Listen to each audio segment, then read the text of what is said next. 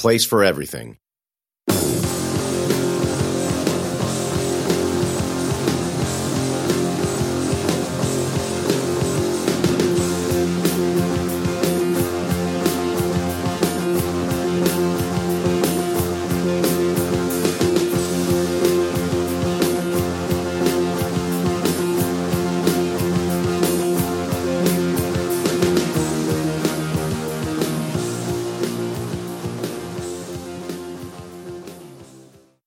One day when I was 11, Daddy came busting into the house, covering his eye with one hand and holding a pitchfork in the other.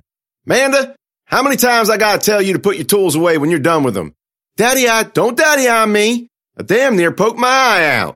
You realize how dangerous it is to leave one of these things lying around? It wasn't no use arguing. He was right and I couldn't lie. We were the only two people who lived on the farm, and I was the one mucking out the stalls in the barn. I didn't remember leaving it out though. Must have leaned it up against something when I was done, and later on it fell over. Sorry, Daddy. Yeah, well, you'll be real sorry if I ever impale myself. I thought that was a bit melodramatic, even if I didn't know what melodramatic meant at the time. Daddy always was a little theatrical. Got it from his crazy Appalachian mama. Wasn't nothing else I could do or say, so I just repeated myself. Sorry, Daddy. And that's what I kept saying over and over again as I took that bullet out of his arm. Sorry, Daddy. Stop saying sorry and get the damn thing out. Okay? Sorry. Damn it, Manda. I bit my tongue literally and focused. First bullet was easy. Went clean through his leg and was poking out the other side. All I had to do was cut the skin and yank on it with a pair of needle nose pliers, which was about as fancy as we got out here on the farm. Did I mention I have no formal medical training? But the second one was buried in his shoulder. Not too deep. I could see it wedged into his meat as I spotlighted his arm with the flashlight I was holding between my teeth. Daddy took another big slug from the bottle of Dewar's he was holding, the closest thing to anesthesia we had. He'd already killed half a fifth and was busy working on the rest. I hoped maybe if I took long enough he'd pass out and stop yelling at me. Would have made my job a hell of a lot easier. Would you stop squirming? Pardon me, Amanda, if I'm bothering you, but if you haven't noticed, I got a bullet in my arm. That was it. I'd had enough. I pushed the pliers in, got myself a firm grip on the shell, and started yanking. Daddy reacted predictable. He screamed. Ha! I joined in as I pulled the bullet out and held it up in the air. Ha! I did it! Daddy slammed his chest with his fist and made several uncharitable references I am not inclined to repeat. I guess that didn't do much to stop the pain because he slugged down a whole bunch more whiskey. Then he started mumbling. Then he passed out. I know what you're thinking. You're thinking, why didn't they go to the hospital? Well, we studied on it, but Daddy had a thing against going to hospitals. Said people died in hospitals all the time, which I guess was technically true. I know what else you're thinking. Why didn't they call the authorities? Well, we did. Daddy did anyway. Told me all about it. After he sobered up, he called the sheriff and told him that the Mack family had gone even more feral than before, leaving out the part about the alien hive and the tentacles and all that on account of to probably diminish his credibility. As it turns out, the sheriff didn't even leave out nothing. They try to sacrifice you to that tentacle thing? He asked. You know about that? Yeah, you're not the first. Well, how long they been at it? Don't you think that's something you might want to tell people? Calm down, Bill. It popped up on our radar about three hours ago. Oh, then I guess you don't know about Gomer Gomez? They get him too? Maybe? I'm not sure of the timeline. Huh. Well, thanks for the intel. Is that it, aren't you? It's happening everywhere, Bill. You hunker down there on the farm. Unlock your gun safe. Got enough ammo? Already on it. All right then. Good luck. And he hung up. In the week that followed, I watched the news for any word of what happened. Were there hives forming in other parts of the state, the country, the world? Nothing popped up. Just usual stories of kids dying in apartment fires and people getting shot. Then one day the station shut down. All three of them. Power went out a day later. We were truly out on our own. We were in the living room when it happened. We sat there quietly contemplating the meaning of it. Then Daddy said, Time to visit Maurice. Let me explain. Living with a man like my daddy could be infuriating. Half the time I didn't know why he did the things he did. The other half I understood it, but didn't think they were particularly good ideas. He seemed to be guided by an inner navigator that didn't truly understand the compass of the world. South was east, north was west, and all that. Yet every offbeat project, crazy contraption, or pointless hobby always turned out to have a greater use that nobody, Not even Daddy and his crack brain navigator could have predicted. Like Maurice. Out on the farm, everything gets used and everything gets recycled. That ain't so unusual. But Daddy took his salvaging to the extreme. He was so crazy about it that he often took junk from other people that he didn't need just in case. He said that he drew the line at dumpster diving, but I had a feeling that he crossed it more than once. That's why we had two barns. First one he built natural. That's to say he bought wood, nails, screws, and a roofing intended for the construction of a barn. We housed all our animals and tools and hay in that one. The second barn he took on as a challenge. I imagine the conversation that went on in his head went something like this. Hey. Yeah. I bet you can't make a barn out of all that crap you got piled up over there. I bet I can.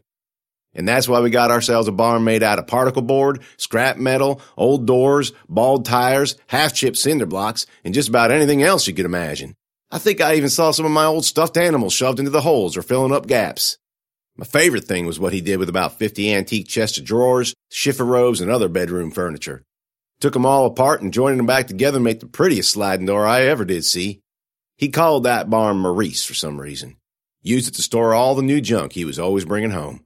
It was filled up with just about everything useful that had ever been thrown away. Electronics, batteries, rebar, solar panels, barrels, bricks, insulated wire, shoes, weights, furniture screws, nails, tires, inner tubes, sheets of metal, and spools of cable. Organized the crap out of it too. Wasn't a thing lying around for no reason. So when the TV stopped broadcasting and the power went out and he said, time to visit Maurice, I knew something interesting was afoot. What are you going to build now? Daddy was already up, limping toward the back door. We, Manda. What are we going to build now? I thought you said you wanted me to finish pitching hay. Well, this is more important. Fine. What are we building?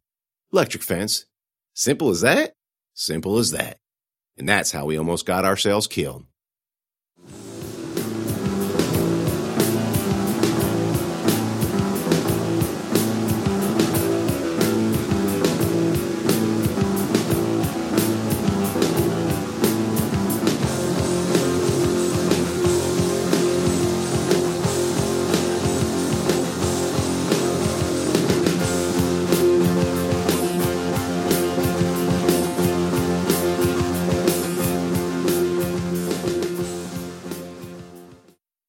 Took us about three weeks to get it all done.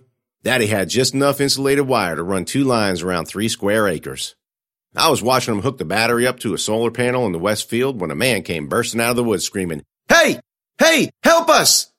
Daddy picked up the rifle he leaned against an apple tree, aimed, and fired. A chunk of earth exploded in front of our new friend who skidded to a halt. That's far enough, Daddy said. Keep them hands up. You got 'em, Sugar Manda? See, I already have my gun up too. I close one eye to get a better beat on my target. Yeah. I don't know about you, but people who have two guns trained on them tend to lose control of their bladders. Not this guy. He kept his hands up, but he looked angry about it. You've got to help us. We don't have to do nothing. There's a woman out in the woods. I expect so. Her name is Lynn. She's pregnant. She needs help. Mm-hmm. The man put his hands down. You don't believe me. I believe you better put your hands back up. I'm telling the truth. Do, do I look like one of those things? Daddy grunted. I knew what he was thinking. Said Mac didn't look like one of them things. Neither did the rest of his family. Except Mama Mac, I guess. Daddy kept his finger off the trigger the whole time they were talking, but when the man didn't put his hands back up, he saw fit to do so. The man saw it too. I saw him see it. But did he put his hands up then? Not a chance. He shook his head looking back and forth between the two of us. You're not going to help us. Nothing personal. Is there any other place nearby? Nope. We stood there like that for a full minute, two guns trained on one unarmed man. My shoulder was getting tired, so I let it drop. You can leave any time, mister, I said. My name's Leo. Okay. And I'm not leaving. You can either come out here and help us or shoot me because we're as good as dead otherwise. Daddy, Amanda, don't. But what if he's telling the truth? If the look daddy gave me could have spoke, it would have said, Oh, ain't she precious? Instead, he said, Well, what if he's not? I squinted against the sun, looking at Leo and trying to come up with a gentle way to say what I was going to say next. And when I couldn't, I said, We'll shoot him. I don't know if I was going to shoot anybody or not. I would have if I needed to, but as it turns out, I didn't. And there was more than just a pregnant lady out there. There was another lady, Charlene, and the pregnant lady's boyfriend, Dez. Daddy just about had a minor stroke when he saw 'em all, and Lynn was more than just pregnant. She was pregnant, pregnant. Full to the brim. I'm not saying Daddy's a mathematical genius because he ain't, but he didn't need to be to figure out that taking four, soon to be five extra people on our farm was going to stretch our resources way past thin. But he wasn't no murderer neither, and all it took was one shared look between the two of us for a decision to be made. Well, all right then, he said. There was more than enough room for everyone at the house. I might have been an only child, but Daddy had four siblings, three older sisters and a younger brother, and each of them had their own room. Now they sat dusty and dormant, and Daddy told me to take out all the sheets and pillows outside and beat 'em clean, a task I did not relish at all. I'll help, Leo said, giving Des a look. You should lie down. That's the first time I noticed how sick Des was. He looked pale, almost green, with dark circles under his eyes and a light sheen of sweat on his skin. It's okay, Charlene and I. Charlene was already shaking her head. I'm not going out there. Not right now. This will be the first time I've slept indoors in a week. Charlene. Charlene, nothing. I'm tired and I've got a headache. And then she went into her room and shut the door. A second later, we heard the lock click. Leo looked apologetically at me and Daddy. It's been difficult. You don't have to explain, Daddy said. I found plenty of old wash line in Maurice, and me and Leo strung it up between the two old poles in the backyard. They haven't been used since the 50s, I imagine, when Granddaddy finally wired the house for electricity. They were rusty and listing but sturdy. Leo found us a few dead branches and we commenced to swatting the sheets and pillows so hard that soon our hair and eyebrows were frosted with dust. Leo got to coughing so hard that he almost threw up, so he took a break and sat down on the back stoop. Well, that didn't seem to bother you at all, he said. Country life's full of dust. I'm used to it. Maybe we should spray him down instead. Hmm, still won't get rid of the dust. And you won't have no sheets or pillows. As long as I have a bed, I'll be happy. I bet. We sat there for a while, enjoying the quiet. It was chillier than usual for October, and the air cooled the sweat on my skin. I looked over at Leo and saw that he'd turned his face up to the sun. His eyes were closed and he was actually smiling a little. I thought maybe he hadn't been able to relax like that in a while. Is it as bad as I think it is? I asked. He nodded. How long you been out there? Two weeks. That's a long time to be out on your own. Lynn and Charlene and Des, they friends of yours? No. How long you been with them? Couple of days. Met Lynn and Des running out of Culpeper. We found Charlene wandering around here yesterday. I was about to ask him where he saw her when someone screamed upstairs, either Charlene or Lynn. Me and Leo exchanged a look. We made it in time to see Daddy limp upstairs, rifle in hand. Stay down there, Amanda! Fat chance! We gimped up to the second floor and down the hall, Daddy, me, and Leo. The screaming was coming from Lynn and Dez's room. Daddy rammed it with his shoulder over and over until the lock busted and we all piled in.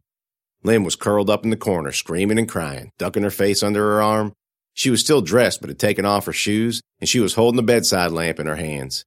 The shade was wrecked and spattered with blood, Des was on the ground on the other side of the room, his head stove in. That didn't bother me as much as the green stuff oozing out of his skull. That and the fuzzy branch of fungus that split it in two. Daddy moved toward him. Daddy, don't, I said. It's okay. Keeping his rifle trained on the dead man, he went over and nudged his leg. Des didn't move. Daddy nudged him again. Nothing. Well, it looks like, and that's when Des pushed himself up off the ground with a grunt. Look out! I yelled. Daddy fired off a wild shot and Des got to his knees, drool and blood spilling out of his open mouth. He lunged forward and Daddy fired three times, hitting him in the chest and head. Daddy wanted to kick them all out right then and there. Daddy, you can't. I can't nothing, man. They're infected. You don't know that. It could have been just him. If they stay, we'll all be dead by morning. If you kick them off the farm, you'll be responsible for what happens to them after. Don't say that, Manda. Well, it's true. Daddy studied the weight of his decision. Fine.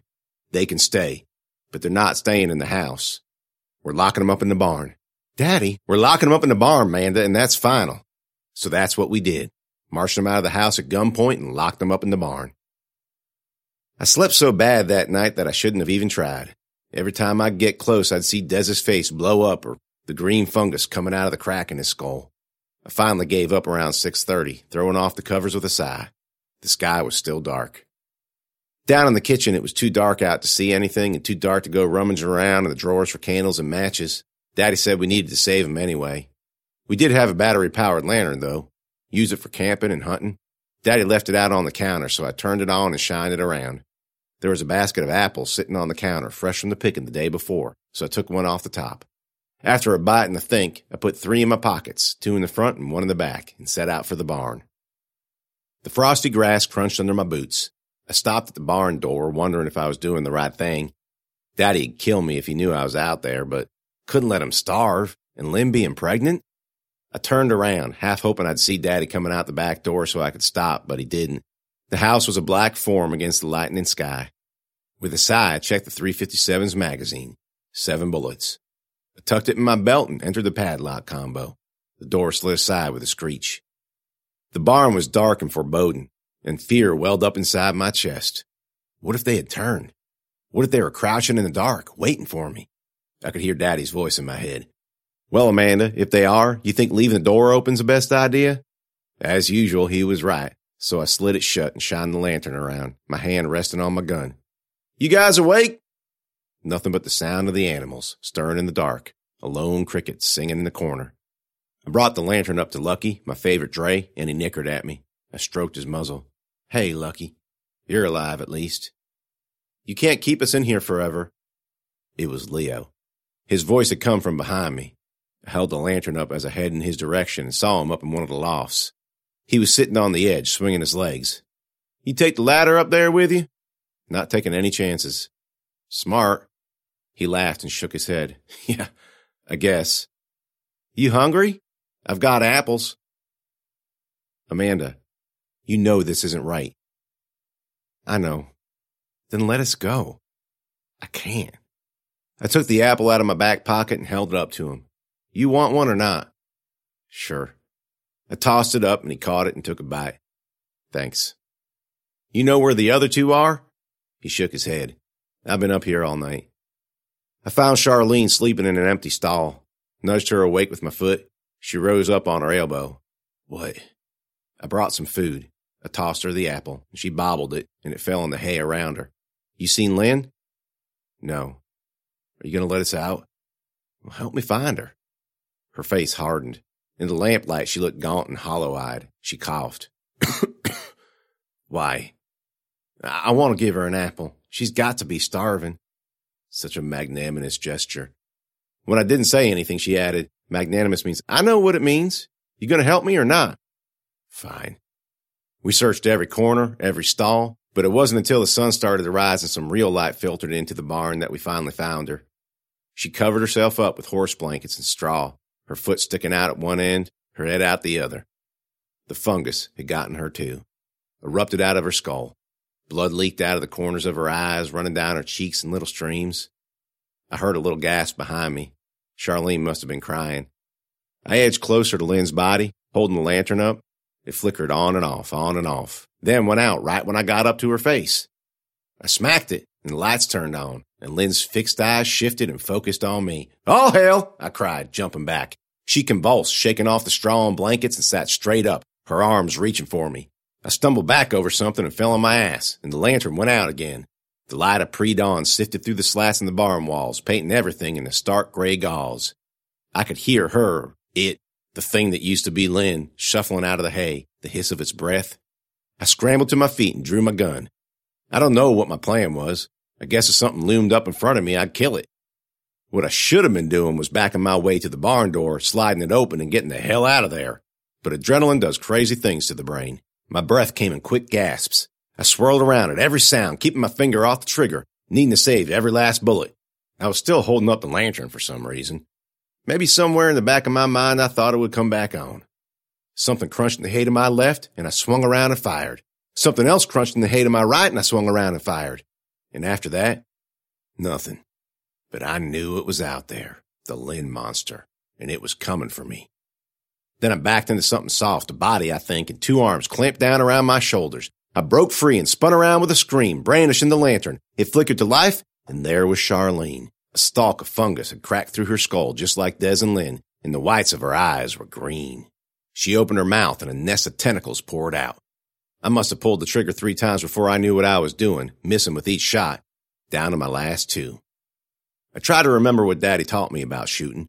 You've got to do it calm, Amanda. Take a deep breath, aim, exhale, fire. So I did it. I squinted one eye closed, exhaled, and pulled the trigger. And it hit her in the shoulder and she stumbled back a few steps. One shot left. I aimed for her head, took a deep breath, let it go, fired again. Her head whipped back and she went down in a heap. I didn't have time to celebrate or relax though, because as soon as she hit the ground, the thing that used to be Lynn was on me. Took me down from the side. The lantern bounced away when I hit the ground. The thing was on top of me, its hands reaching for my throat, its mouth open. I brained it with the butt of the gun, cracked its skull open even more, but that didn't even stop it. Its mouth grew closer and closer, and no matter how hard I tried, I couldn't push it off. As I was panicking, not doing nothing to help myself other than whine and wheedle, the door squealed open and morning light flooded the barn. I turned my head to avoid the thing's snapping teeth, and that's when I saw it plain as day in the new morning sun. The pitchfork. I'd left it out again. It was laying on the ground, its sharp tines sticking up out of the straw right in front of Lucky's stall. The Lynn thing was heavy and round and awkward, and I wasn't no bull myself, but I was farm strong. I pushed it up and off me with a grunt, holding it out at arm's length, and rolled to my right, using the momentum to throw it as far as I could, which wasn't very far, but far enough. It landed half on the pitchfork handle, which didn't help, but the back of its head thunked into two of the tines, spattering blood and pus and green stuff. It shook once and went still. I lay on my back, exhausted. That was not at all how I'd hoped my morning was going to go. After a while, I realized the barn door was still open. Wind blew the leaves in. I got up and looked at the loft, knowing what I'd see. The ladder was back up again, and Leo was nowhere to be found. Daddy was awake when I limped into the kitchen from the back door. I should have noticed how pale and gaunt he looked, how his hair was matted to his forehead, but I don't think anybody would blame me for not. I was exhausted, covered in slime and blood and gook. Hay was sticking out of my hair, my jeans were ripped, and my boot was about to fall off again. He went from surprised to angry to concerned all in the space of about ten seconds. I sat down at the kitchen table and stretched my leg out in front of me and took a deep breath. You okay? he asked. Yeah. Hungry? Yeah. I heard him banging around with the wood stove, and I thought I should help out, but all I could do was stare at the table. After a while, he put a steaming mug of tea in front of me. Blueberry, my favorite. He sat down on the other side and sipped from his own mug. You're going to be okay, Amanda. I know. You need to sleep? Maybe. Yeah, actually, I do. Okay, go ahead. And maybe later, you can help me finish that fence. Yeah, I kind of think we have to.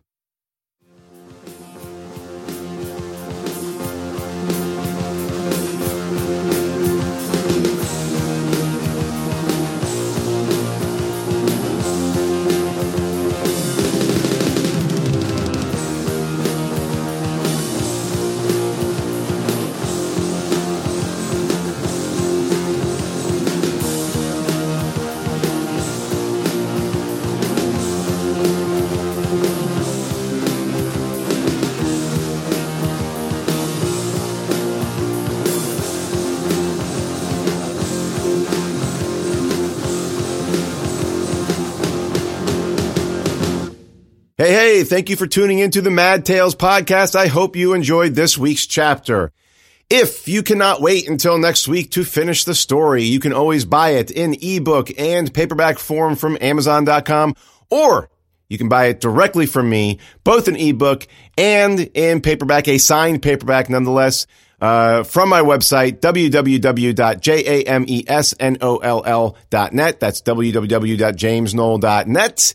And if you would love to support me on Patreon, I would love you to support me on Patreon. I'm offering all kinds of cool extras, including access to bonus material, uh, the ebooks released one week at a time, the chapter at a time, uh, customized short stories, and if I can build enough of a following, I want to film a live action version of Make the Hive Great Again. One of my favorite chapters from The Hive. It's uh, at the end of the first season. It's the very last chapter of the of the first season. That would be an awesome thing to do. So, if you want to visit my Patreon page, it's www.patreon.com slash madtales. That would be fantastic. And I will see you guys next week.